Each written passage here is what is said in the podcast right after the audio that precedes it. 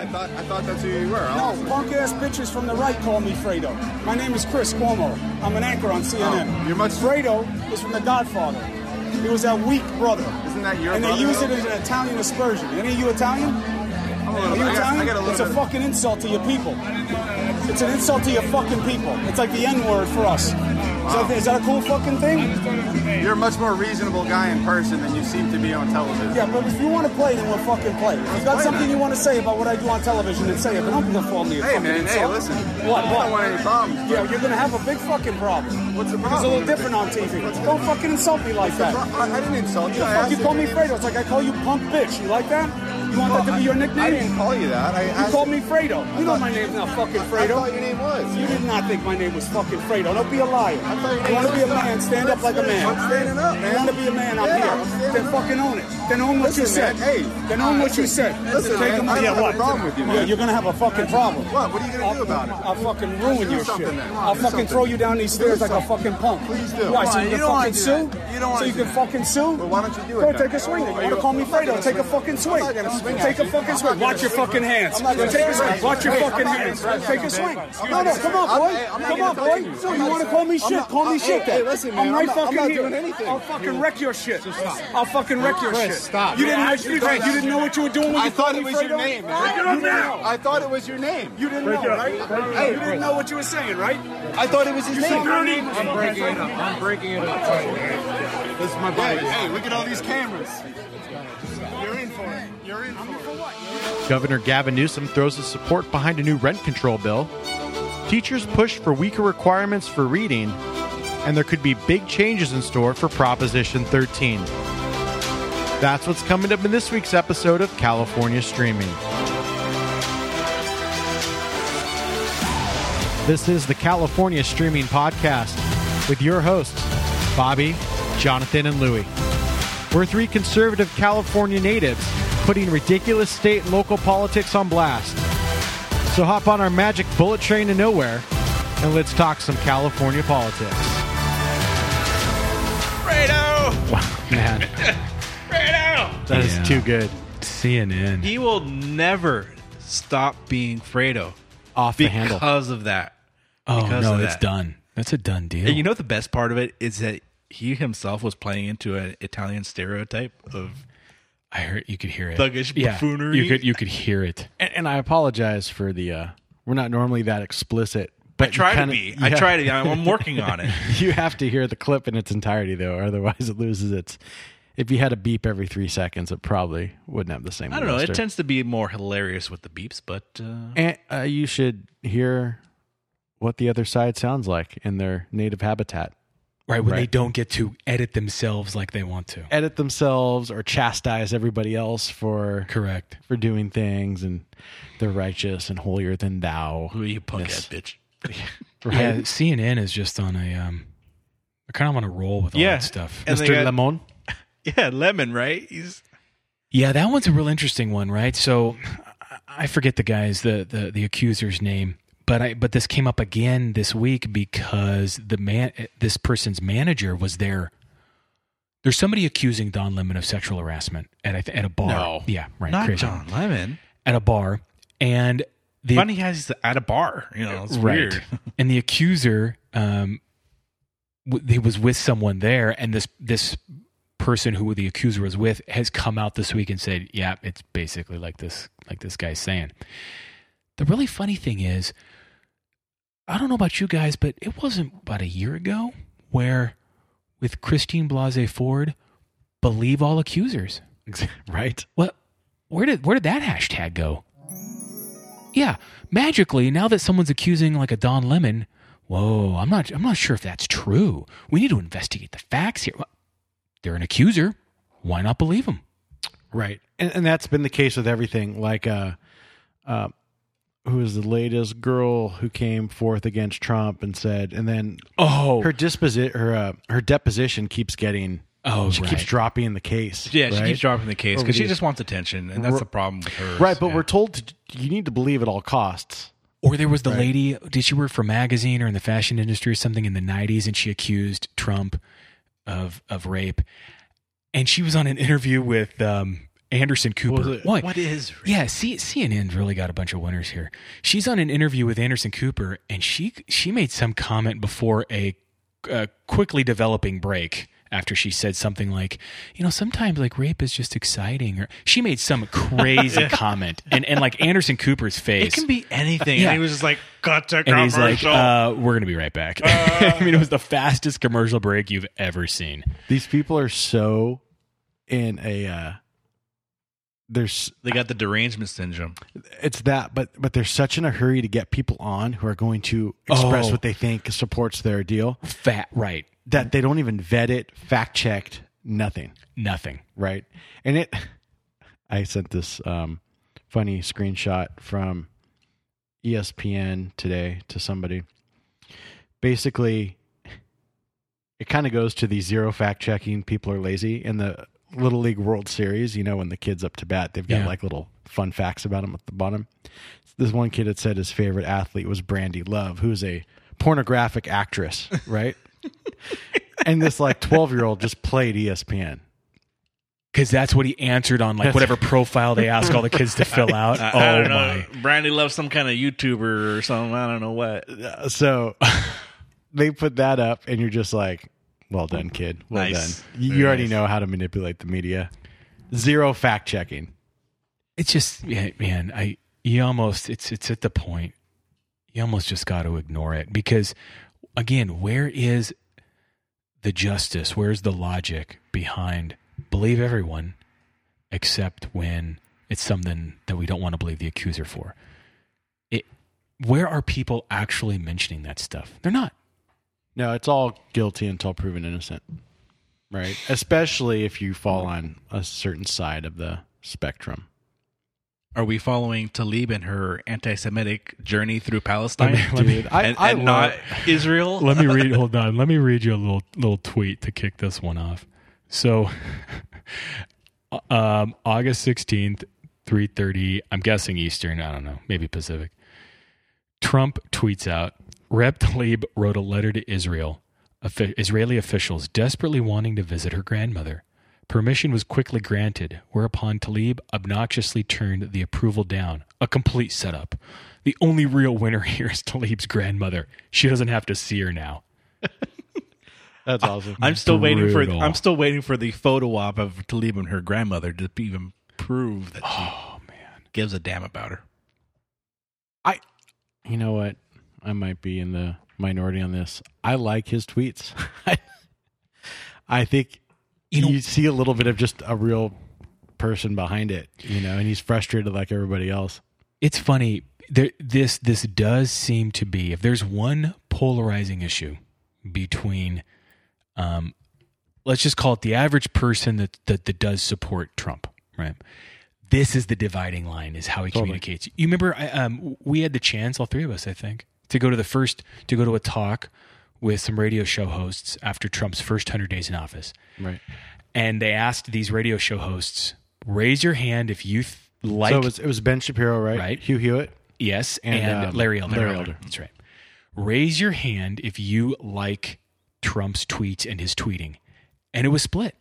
I think Shapiro hated it and Right. Larry Elder loved it. Right. And I forget what Hugh, maybe Hugh Hewitt was moderating some of that part. It's the polarizing issue, right? And everyone, and I've gone back and forth with people on this, and it's a, it's just an interesting experiment or thought experiment. I'm not sure. Obviously, I could make an argument. This is not very presidential. What, what is a president of the United States doing tweeting this out? On the other hand, is he president today if he's not of that kind of attitude? Right. Probably not. So I'm not sure it's as clear cut as he should just not do that. Well, if he doesn't do it, he isn't here. Well, let, me let me play this. If if he didn't say or bring attention to this, nobody would have known that she's going to now that's true. Israel Now that's true too. on a trip sponsored by very shady organizations that are bent on the destruction of Israel. and Huh. all these itineraries would have never come to light if he didn't actually mention it. So, whose fault? Who's where do we draw the line here? I don't know. And I don't know the the appropriate answer when we've never really had a president where pretty much the entire media is out to get him Mhm. every second of every day. He dominates every news cycle on the network news. totally. He dominates financial news now. Everything. I mean, literally every avenue of news. everything. So which I believe is his goal. Good or bad. That's right. that's his Yep. goal, right? Success- he succeeded. He had like six billion in free advertising. They estimate Right. when he ran during his election. So how is he supposed to respond to all of that? And I don't, I don't get, I don't agree with that. Well, because he's the president, he needs to just like be buttoned up in his corner while everyone gets to take pot shots at him all day long. And here he's got a method to where he can respond in real time to things that are coming out against him while they're still in everybody's brain. real time circumventing as for as long as they don't ban him on Twitter, circumventing all of the other noise. It's like literally right. It's direct from him. and and on top of that, he doesn't have another channel to you know. Okay, Fox, whatever. If he wants to make a point or he wants to um, defend himself, nobody's going to carry what he says appropriately. Yeah. You already see it now.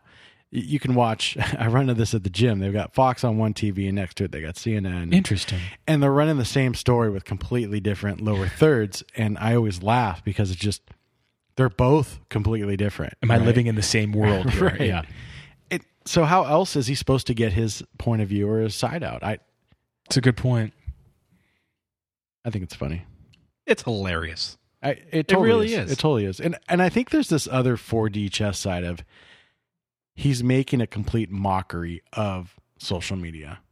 hmm Right at the bottom of it, it's like, and I'm gonna f with Twitter too. You know, like Sure. Because he can. because They they they can't boot him off because he's such a moneymaker for him. It's great. hmm Any um any new thoughts about the Dems and the race? It, sounds like we're starting. They're starting to drop.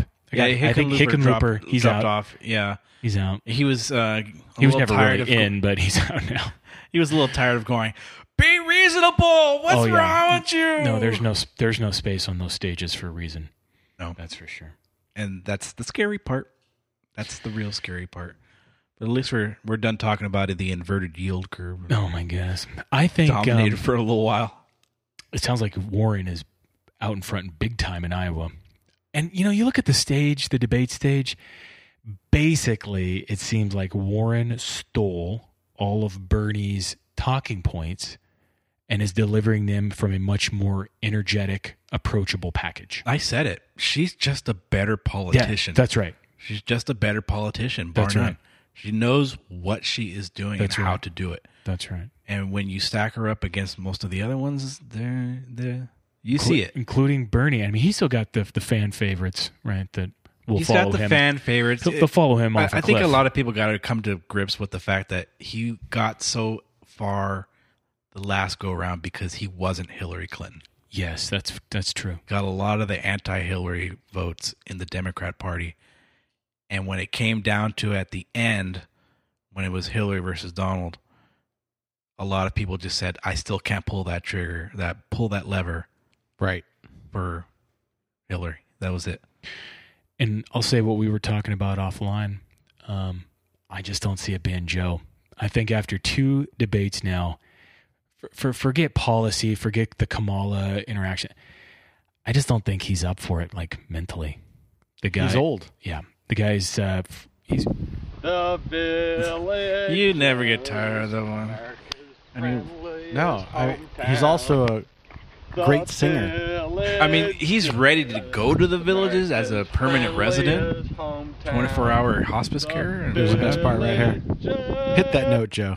his smile alone could probably push those village condos like crazy on TV. You know, you know how your John's litmus test is always who could you have a beer with? Right. I could have a beer with Joe. Yeah, correct. It just seems like if you didn't talk politics, It's you could true. have beers and probably have a good time with the I, guy. I think he would have a couple of beers with you. I think you would too. Well, who? Okay, well, interesting question. Let's spend one one quick second. Who else on that stage could you, would you have a beer with? I- Um, is there anybody else? I mean, I mean, like, how drunk do we get these people? no, because I think uh, I think you can see a, a difference in in in their personalities when you get them nice and toasty. I mean, like Francis O'Rourke, he's a he's a live wire, and his arms are flailing everywhere when he's had a Oh, few. babe. You know what? It's funny. I think I'd. This is. You're gonna think I'm crazy here. Well, as opposed to any other day. I'd rather sit down and have a beer with Bernie than like Beto. It's funny. I've told people this before. Maybe I've said it on air.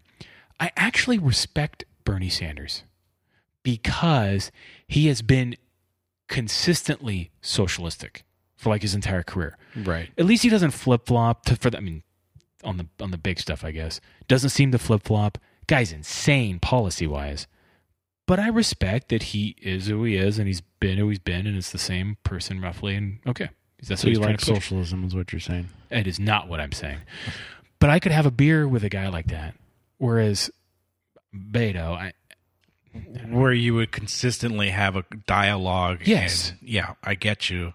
yes, that's I what I'm get saying. you. Yeah. Well, a lot of these other guys, they're Dude. just fluid. They're going to They tell me whatever that's right. What do you want to hear right now while we're sitting down and talking? And that's what they're going to tell me. He wouldn't do that.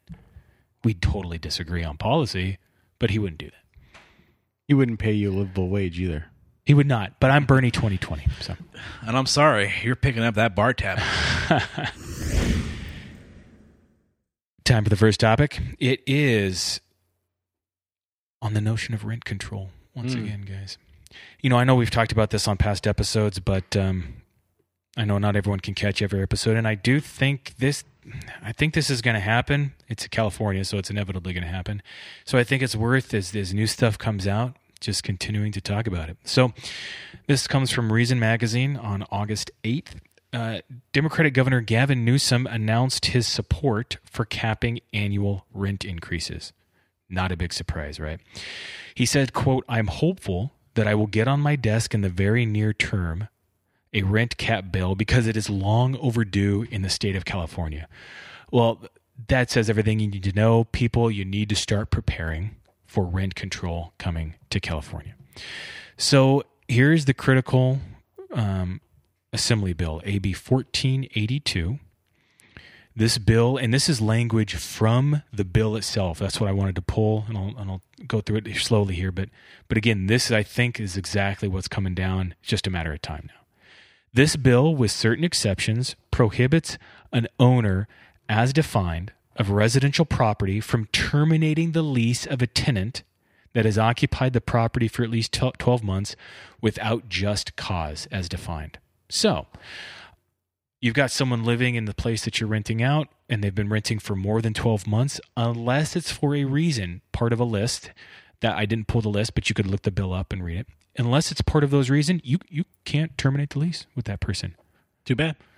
That's got to feel good if you're the owner of the uh, residence.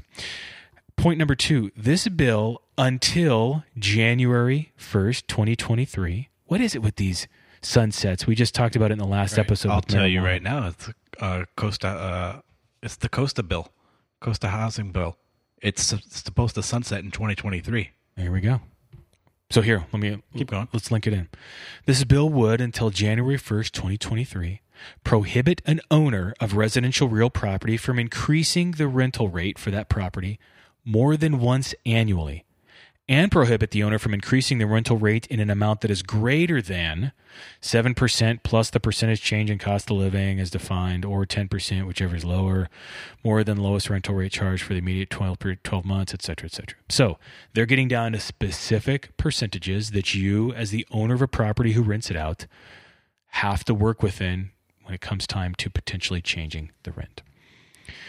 And it, this article notes, understandably, that r- relatively generous price ceiling could dissuade a majority of developers who build housing projects with the eye of selling them off to investors. Well, that goes away. It's back to investing 101, people. If you're going to cap the potential returns that I can get on an investment that I make, obviously it's all a risk, but if you're going to cap my upside, there's a good chance I might not even invest in that thing to begin with. And what do we need more of, more investments of in California? Housing. Right. We're So- not allowed to have that in this state. Yeah, so essentially what a what this sort of a bill does is provide a major, major blow to the one thing that's at least a notable group, I think, of people can agree on that in order to help fix high housing prices in California, you need greater supply.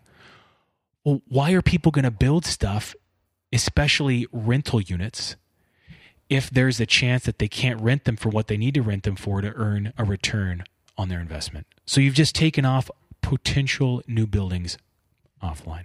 So I alluded to it, and I got got the name wrong because I was just going off the top of my head. Costa Hawkins bill. Ah, okay. Okay, so it basically, uh, Costa Hawkins is a state law that sets some requirements for uh, 15 cities in California uh, with rent control kind of uh, deals here, and it prevents cities from establishing rent control or capping rent on units constructed after February of 1995. So as you can see, it's all structures that are built after that time period and it's getting a little dated so it's also supposed to you know under under the yearly yearly rent increases are capped at 3 to 8 percent but landlords of buildings constructed after 1978 can uh, set their own rental rates and change them at any time as long as they provide proper notice to tenants. So this is really stacking up against uh, a lot of the things that landlords are trying to do and what politicians are trying to do. Their obvious nemesis right? So w- the sacramento city has come up with their own rent control measure and they just passed it not too long ago okay. uh, let me get the facts and figures here i thought i had So there's no more uh, there's no more high cost rentals or housing problems in Sacramento. then, of right? course not so that all got fixed. Cool. They approved a rent control and a tenant protection measure last week and moved up to the uh, moved up the date. Uh, it attempts to prevent landlords from evicting tenants before the new regulations are implemented. After roughly two hours of testimony from tenant groups and landlords, the council voted seven to one to pass it in Sacramento. And one of the things is it uh, it's uh, houses again built after February 1995, and that's where Costa Hawkins bill comes into play. So six percent year plus inflation. So you come up to about you know you can raise your right now the rules are you can raise rents up to ten percent because of the old bill. Now politicians are asking to lower that significantly Right. to you know either zero Right. or up to three four percent depending on who you talk to and we're going to get a couple of laws and i believe it is i think you talked about it ab 1482. 1482 uh, that's supposed to It's replace everything Yeah, it's a done deal. it, so we're going to get rid of costa hawkins and supplement it with this and because of that now we'll get a whole bunch of cities ramping up and getting ready for the inevitable which is now they can actually do rent control rent Oh. control whatever they want Oh right. Yes, that's why you see all these dates of 2023 because they already know they're ready for it. I see. There you go. So the cap was it was ten percent, right? Like if you did whatever's lesser, seven percent right. plus that- a cola. that- that- that's right. That's right. So so use 10, right? Or whatever. Yeah. so I would I'm using ten. Yeah. Why wouldn't you at this point, because you're being capped, a charge higher, right. To begin just, with, just like artificially like scream it up. scream it up, Yeah. and then just go ten percent every year right off the bat? right. right? And Totally. because because doing the quick math, within four years, if you started with two thousand dollars, Yeah. within four years, you're basically at three grand Okay. a year Yeah. Or a month. or Yeah, whatever, yeah, yeah. right? Yeah. So why wouldn't you artificially inflate the base fee or the base rent, Right. start higher, and I- then just yeah. keep piling on? Because what you're going to get into is like a compounding interest That's scenario, right, right? right, because right, you're right. 2200 at 10% turns into 2420 at 10% turns into it becomes exponential Yeah, I I see this immediate effect. If they're going to start the program in 2023, then baby, you better hit that maximum you're allowed to hit right now, and every year after that, three Exactly. years, boom, boom, boom. We're not even talking 30 percent. We're talking uh, compounding interest. Oh man, everybody's going to hurt. Everybody's going to start wondering where they're going to where they're going to live, why it costs so much to be in this state. But notice the absurd. We're, we're we're doing it right. The absurd thing is none of this discussion is actually talking about anything remotely that would actually help ease Right. housing prices in California. Right. Right. We need supply, and if this does anything, it prevents new supply from coming online. Another point: there was a, an article in the City Journal on uh, May twentieth. And it brought up a good point. It said if rent regulation discourages capital improvement, so think about that for a second, right? If if all if this sort of bill comes down the pipeline, why am I incentivized to upgrade and do necessary or improvements that on the margin I might decide to do if I felt I could pass them on in the rent to, to make the place nicer? I'm not going to do those things. Right. Because I can't increase the rent enough to offset having made those upgrades, right? Right. So if it's if it's if this will discourage regular capital improvements, then buildings in all but the highest rent areas will become private sector equivalent of a city's housing authority. You know, interestingly enough, that is a part of the just cause, but you can't do the improvements while the tenant is there. right? So you And they're can't not gonna, get rid of them. and they're not going to move. Which is the other problem with rent control is the mobility. People, um, people incorporate all of these factors, and you start to skew people's choices, right, and decisions, and that's one of them.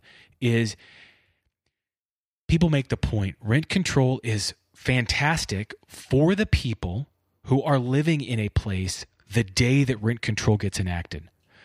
But the family or the college graduate, etc., that comes 10 years later, they got a big problem because there isn't movement and mobility in the marketplace because someone who has an artificially low rent, the last thing they're going to do is go move if they have it negatively skewed in their favor. So, but the point of this one was, but in all but the highest rent areas will become private sector equivalent of city's housing authority, where deferred maintenance has snowballed into repair backlogs. The opposite of gentrification, call it shabification, would emerge. Shabification? You're just going to get places, places that are more and more degraded, nasty, places you don't want to live, because the rent is artificially low. People are staying there. They're not going to move. So you, if you wanted to, you could go in and upgrade it, but you're not going to go in and upgrade it because you can't get the rents out of it that would be required to pay for the upgrades that you made. I always find that gentrific- gentrification thing kind of a joke. And the reason why, let me explain it to you. Like, you're a young professional, you've earned money, you saved money, you intend to buy a house, but you're priced out of the market. But what can you afford? Let's say it's a $300,000 home. Now, for some areas, that's out of your reach. In other areas, it's kind of reasonable. And I'm going to kind of give you a location where that's reasonable, and that location is Compton. I bet you you could you can Yeah, buy that's fair. You can buy a, a standard track home, two bedroom, one bath starter home for that price range. And a two bedroom, one bath bed, uh, house in Bel Air will not be in that. price range. Exactly. So you say, I'm going to take the risk and live in this neighborhood. I'll start at the outskirts, if I will. And eventually, a lot of people are thinking the same way you- you are thinking. And eventually, it becomes gentrified. It's not something that, that was intentional. It's just that somebody went, I want to buy your house. And the other person said, I want to sell you my house. And we did that over and over again. And ta da.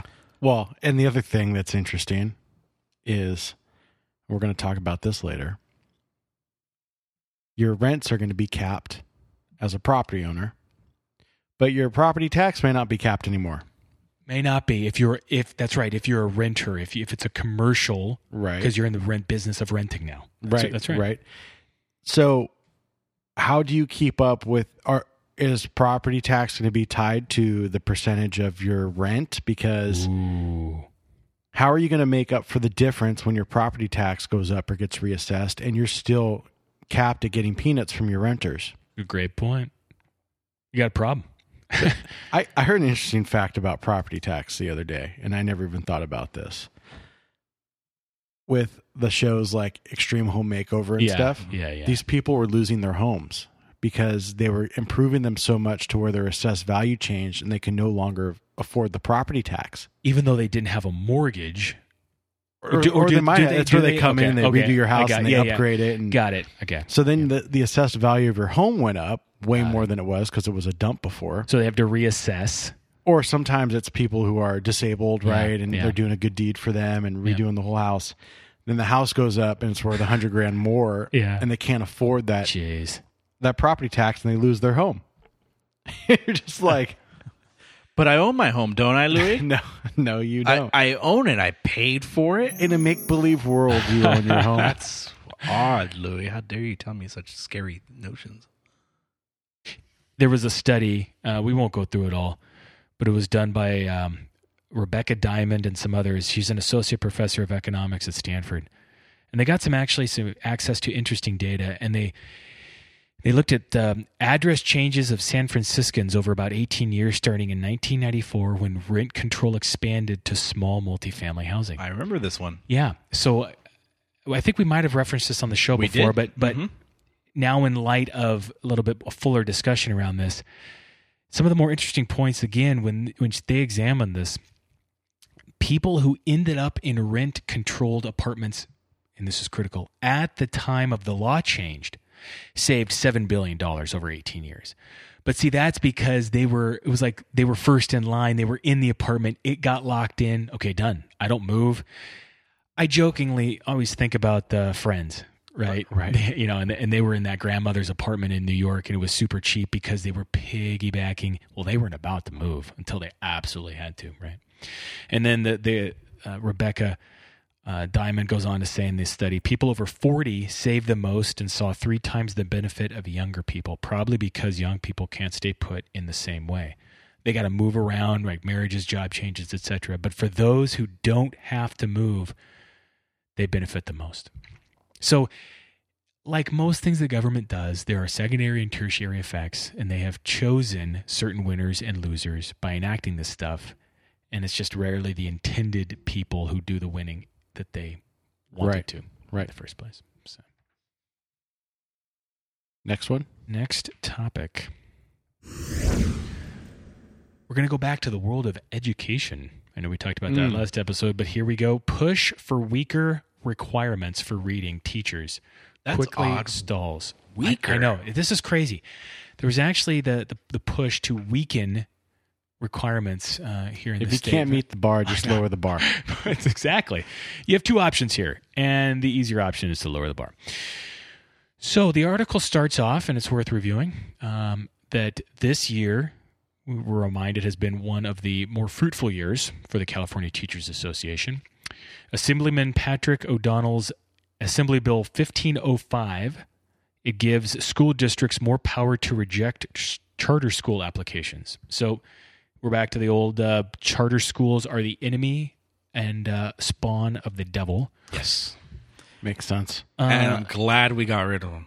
but no, but he, but but but but he says, "quote This this bill will not shut down existing charter schools. Oh. if you are a good charter school operator, there's nothing for you to worry about in this bill. Uh huh. Rest assured, Bobby. I am assured. Your your, I'm- your worst fears will not be realized. I'm so assured right now. You have no idea.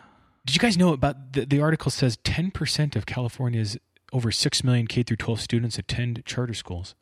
Um, public school advocates and teachers unions are critical of charter schools. Shocker. Which they view as competitors. There's also Assembly Bill 1506, which would literally outright cap the number of charter schools in the state.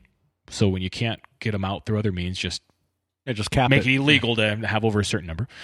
And then Assembly Bill 1507 uh, would eliminate charter schools' ability to operate outside of the boundaries of the agency that authorized it. So just all sorts of ways that they're trying to box these these people in. Death to the charter school. So that's that's one track of, of good stuff that's happened for the CTA. The other track is Governor Governor Gavin Newsom's first state budget, as we've talked about on this show, freed up hundreds of millions for financially strapped schools. You mean teachers unions? Uh, yes. Oh. By easing pressure on their pension rates and steering some additional money to them for education programs. Okay, so the California Teachers Association and its allies are trying to weaken requirements that prospective reading teachers demonstrate mastery of phonics education. This is all. we hooked on phonics, baby. Remember all that? yeah, I do remember that. This is all Senate Bill. great joke back Senate Bill 614. It's an attempt to decrease the qualifications needed to teach reading. Here's where this all stuff gets interesting. The NAACP Oakland chapter, they wrote a letter. And I read the letter. Interesting, right? Yes. This is we're we're back into the world as we are in other topics that we've talked about, the dem on dem fighting. Right. Because they can't, you know, they, You can only split the atom so many times. Exactly. So this letter says, quote, this bill is unconstitutional, will exacerbate the literary crisis, and sets the stage for California districts to repeat one of the lar- one of the biggest mistakes of the last 25 years. SB 614 eliminates the safeguard that assesses teachers' prep and will only increase the number of unprepared teachers who overwhelmingly will serve the most vulnerable student populations. Here's a stat from the from the letter that the NAACP put together. Which think about it, they're like literally admitting the failure that is the education Right. system in a state that they support. Mm-hmm. They said 75% of African American boys in California classrooms do not meet reading standards. Three out of four African American males don't read meeting standards. I am shook. As early, as early as fourth grade, for example, nearly 80% of black boys failed to meet state reading standards. I mean, you can only define abysmal in so many ways, but that's one of them. The statistics come from the National Council on Teacher Quality. And as of 2018, I'm unaware if they have released their 2019 uh, statistics yet, but let's go with it. As with the undergraduate ratings reported in 2016, traditional graduate elementary programs showed notable improvement in preparations for teachers teaching children how to read. The number of programs teaching scientifically based reading methods has improved since 2014, rising from 17% to 23%. Oh, jeez. Yes, I read that correctly. We are applauding, going from 17 to 23%. Thank you. Yes. California, well done. Well done, California. We are on our way, baby. What What is, is- what is going on? What what is that? Uh, a point and a half every year. We're on our way. We're on our way. I I always beat up on teachers. That's it's become my thing. this is why we're looking at you right now. We know you have something to say. we used to live in an era where public servants like police officers, firefighters, teachers kind of walked on water. Yep. Right? Yeah. But we've transitioned. There are bad cops. Yeah. We're sniffing out bad cops. There's bad firefighters. We're sniffing that out. But nobody wants to talk about bad teachers. They're still off Whoa. limits. Impossible. There cannot be a bad teacher. and right and you have this whole thing where god you could even go back and get super deep how the amount of sexual abuse in schools is light years ahead of the catholic church but it doesn't get talked about right and the problems in education don't really get talked about it's all solved with a dollar amount or in this case just lower the bar we can't meet it so we'll just lower it which come on man that Can- ain't the answer Can we lower the bar for doctors? Well, Right, or anybody else. Let's just mm. lower the bars. So so to that point right there, there there's a teacher blogger named Rachel Hurd. She's a 13 year California Teachers Association member. And and so in internal communications, she said the union cited two primary motivations for seeking these changes. Okay. Number one, mm. The pathway to becoming a teacher in California loses a significant share of candidates at each testing juncture. Hmm. good. Yeah, hmm. right. So, That's the point. So ah. we need more teachers. So lower the bar so we have just head counts that are bigger, even though the quality is not good. Okay, thanks, Rachel. Oh. that's point number, Number one. two, We did this before. we we honestly did this before. We got teachers from like the Philippines. it, it, it was uh, it was an interesting time. point two. Reason number two: the abysmal first-time pass rates for native Spanish speakers, African Americans, and male teacher candidates. Beautiful. So we need to lower it until they can pass. Would you go to a doctor like that? Unbelievable. Literally, no. That's that is a fantastic parallel, right? Would you go to a doctor that is only a doctor because the bar got low enough for him to actually, him or her, to actually get into med school and pass? They couldn't get a good score on the MCAT, but they lowered it enough to where he they finally got a score. wanting the best surgeon when you're on the operating table needing open heart surgery does not make you selfish, it makes you smart. Correct. What's, why is there any difference here? And and I get the old adage, what do you call a doctor that got C's in med school and a doctor that got A's? Doctor. Right. But th- it was still a rigorous C that was obtained, right? Like there was still this other heightened level of education that was obtained. And sure, there are crappy doctors out there. But by and large, if you got to a point where you're a licensed physician, you do know a few things, Right. right? With teachers, I it's the tenure thing. And I get tenure helps protect uh, your ability to have an open classroom, That is right, but that is so. but it not also protects the- crappy That's right. teachers. That's right. Tenure was originally supposed to protect teachers from making the crazy assertion that the Earth went around the sun. I mean, I mean that's like they'd burn you alive because you said something so crazy like that. Witches, yeah, witchcraft. It's not meant to protect teachers who think two plus two is five. right. And, I, and I mean, like I'm, I'm serious in the same point. I mean, Galileo didn't release his findings until after he died because he was afraid someone was going to kill him for making that assertion. Well, and there's no check and balance because we've just thrown our hands up and said, "Well, they they have the classroom they were dealt." Right. always that that that's always what gets said. What I get from some of my public school teacher friends, I kind of feel like you're going into the uh, Joe Biden gaffe of, well, poor kids are just as smart as white kids. Oh, kind of yeah. that was like, oh blunder. man, No, my I'm going down this thought process of I have a lot of public school teacher friends and I'm a private school kid and I always get the well private schools don't have to have credentialed teachers. right. So they're not as good. But private schools have the check and balance of success rate, right? So if the school is not getting these kids to great high schools or great colleges, then those teachers are going to be weeded out that are preventing that that achievement, right? Public schools don't have any kind of merit or achievement or anything. It's just you're hired, here you go, you're there until you get laid off or you get do something super super bad that actually gets you fired. But there's nothing else. ultimately, you're talking to John, who believes what we should have Tijuana doctors with no licensing. You know, John wants to get rid of all licensing for every occupation. Just get rid of them. I mean, I like, mean, I, I'm sorry, but the, the we obviously we've been into this debate and the nuances before, but we've been talking about this on the last couple episodes at least. You guys can all agree, the licensing game is a racket to a large extent. Oh, yeah, sure. yeah. Uh, that that that I think we. Can I think the agree occupational ones, especially you know, you know, hairdresser kind of deal. A joke, Yeah, total joke. it's a big joke. This is interesting, though. I mean, look, let, let's get real honest. Sure, the NAACP Oakland is writing this letter. At the end of the day, they're going to support any dam that runs in any area. They're, the the education system's going to get what we're going to get worse. It all this stuff is all it's rearranging deck chairs on the Titanic. That's what we're doing. Let me drop one more nugget from this thing. It Please says do. while the residency programs in the sample deserve praise for providing high quality student teaching experiences, even with these programs there is a quality control issue. Only about a third of residencies require that the classroom mentor be an efficient teacher and require candidates to receive frequent feedback. Two crucial elements of any student teaching experience. Still, residencies stand out in comparison to both alternative routes and the traditional graduate programs that fulfill these two requirements at a rate of only 5%.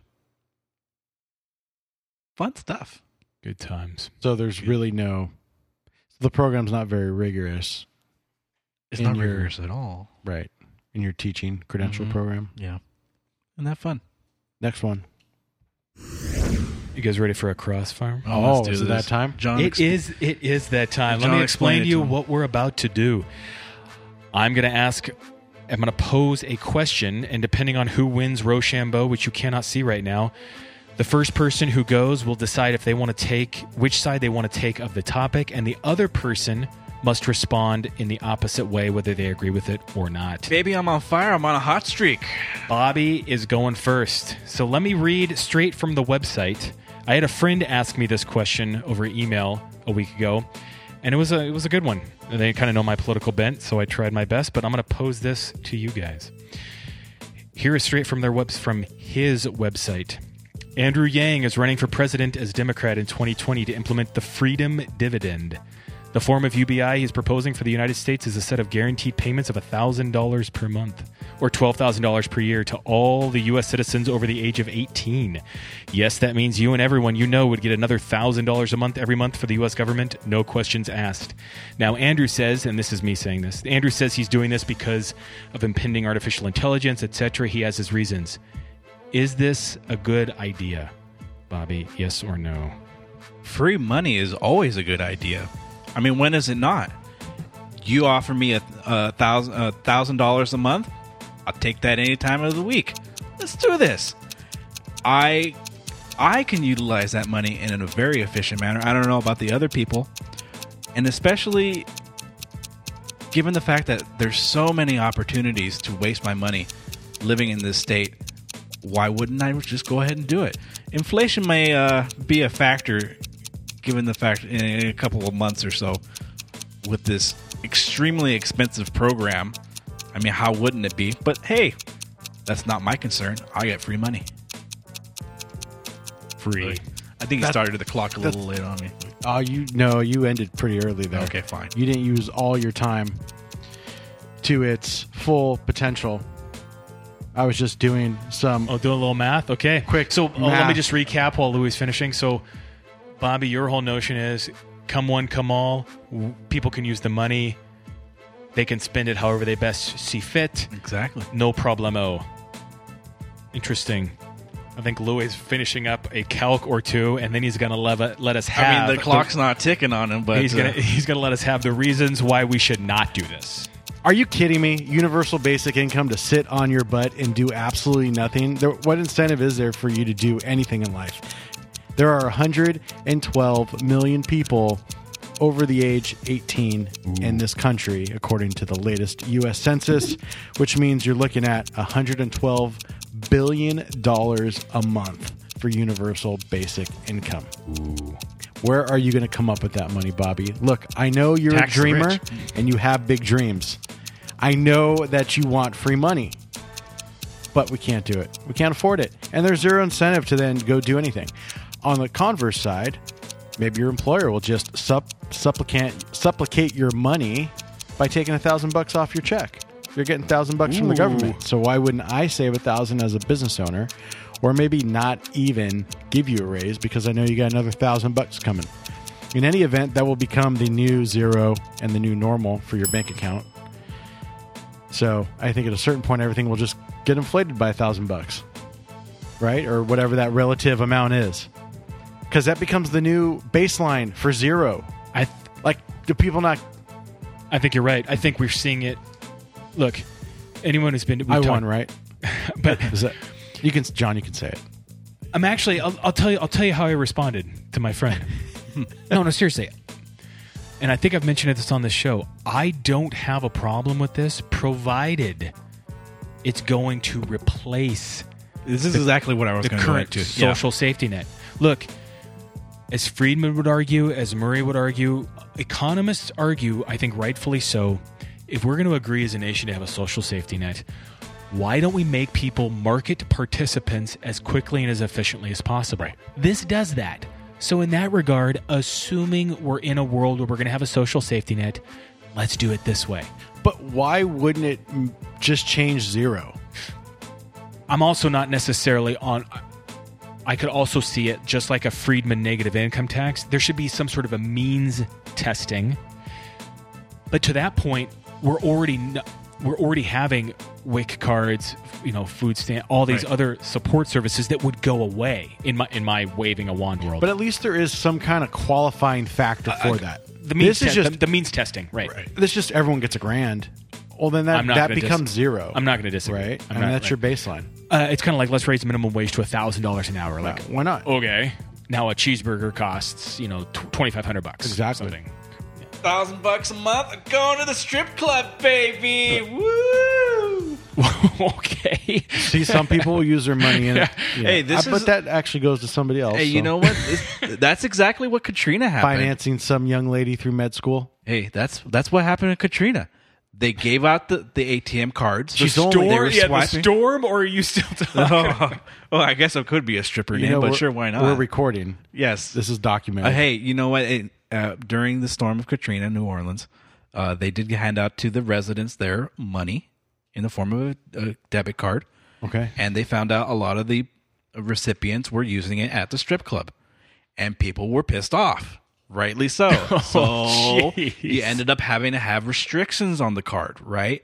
Which is kind of where we lead into a thousand dollars a month with no restrictions. And when people when people are struggling because they spent their money on something stupid instead of the basic necessities like healthcare and food and whatnot, lodging, then is it on me to feel sympathy, pity on you for spending your money in the wrong location? It's an interesting question as to the average America's Americans outlook on those people when they know that those people received the quote unquote free money. If they can't spend that efficiently, they're not spending the money they do earn correct. efficiently. Correct. And that's why they're they're dependent on the UBI, right? And Bingo. I, I would love to do a poll to see how many people are on government assistance and own an mm. iPhone.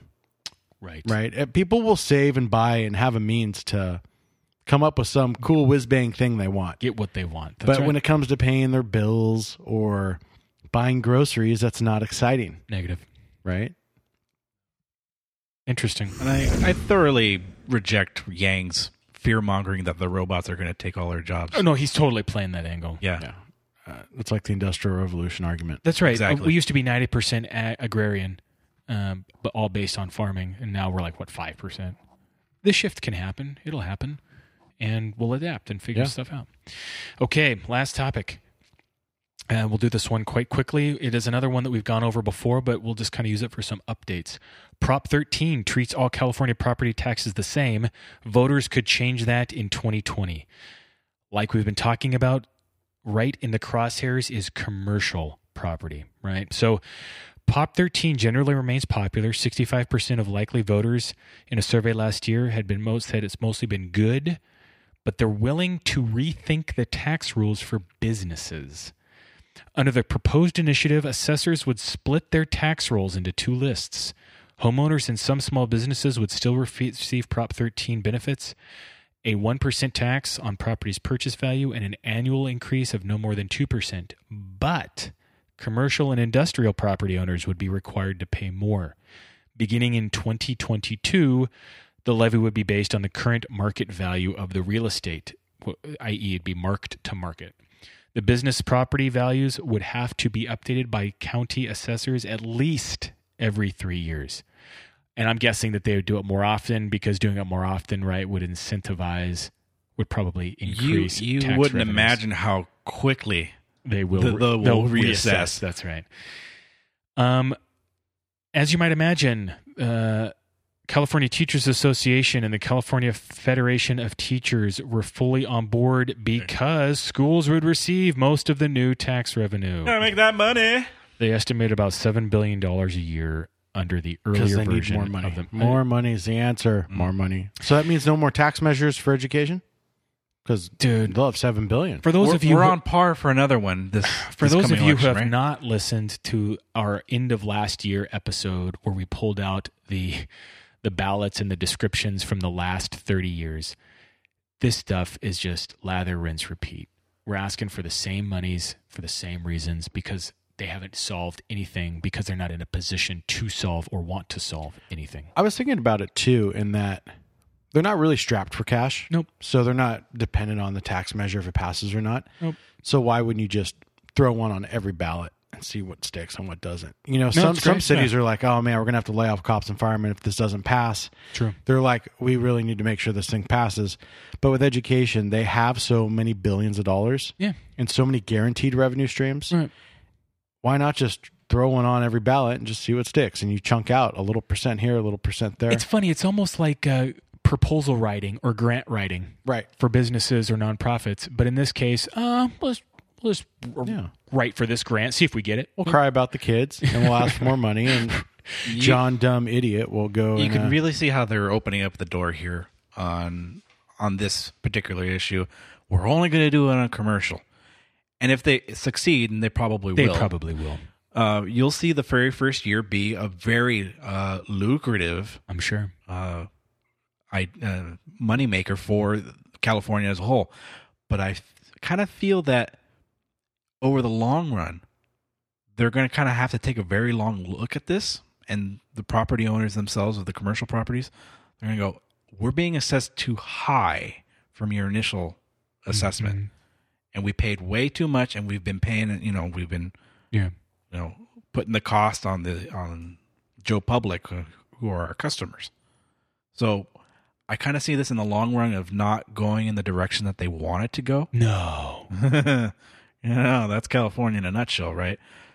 But they'll use the first year statistics Ooh. to go after residential. It's a good one. It's a good one. It's a good trick. Yeah. That's a good trick. Because they'll go, well, four years from now, we'll use that and we'll have lots of money. And I'm surprised it's lasted this long. Honestly, It's so true. You know, with this state, it's so true.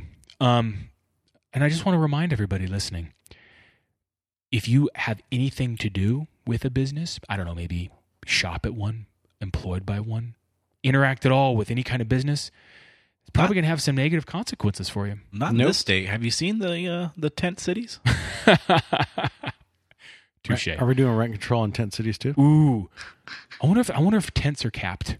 You know, at the at the uh, You're gonna see little tent cities get their own charter and everything someday. They're gonna be their own deal. Awesome. Um, actually, the last point on this one that I felt is kind of interesting, although this hasn't been the last time or the first time we've mentioned this, excuse me. One key impediment to the effort is now gone. Jerry Brown, who was governor when Jarvis accused state leaders of ignoring the plight of homeowners, he refused to embrace The this. first time. That's right. first that's right. His Brown. first, that- that- that's right. His first run through the governorship. He refused to embrace the split roll effort at every turn during his final eight years in the office, insisting the campaign couldn't be won. How scary is it that we kind of go, hey, oh, Jerry Brown ain't so bad. Dude, no, I'm telling you, in about two years already, but in, easily in two years, we're going to miss Jerry Brown, Oh, totally. uh, without question. Another episode down. Another Done. week down. Big time. Done That's and big time. Big time. This is uh, episode 58. 58. Jeez. Hit that share button, baby. Smash the share button. Subscribe. Download us on Apple iTunes. And Give us a review. Yeah. Yeah, give us a review. Drop us No, a not a bad review. No, no, Five stars. If you don't want to leave five stars, then just send us an but we're totally worth complain. five stars. And uh, you can find us on our website, calistreaming.com, C A L I streaming.com. Our show notes and the articles we talked and referenced about. You can download them and read them. We are the number one rated California conservative podcast. Booyah. Booyah. Rated by ourselves and our parents. They think we're the best. I know John's mother is our number one fan. Yeah. And last week, we're happy to report Bobby was able to change his gender on all of his transcripts and stuff. So Oh, success. Yeah. Sweet. They're all Latinx. Sweet. gives you the option. Gives me the option. Yeah, so Stay you can only fluid. do it once, And you took it. It's it's efficient. Yeah. You don't have to go back. Bobby, let them know what they got to do, especially if they're new. Well, other than sharing our podcast, you got to burn it all down.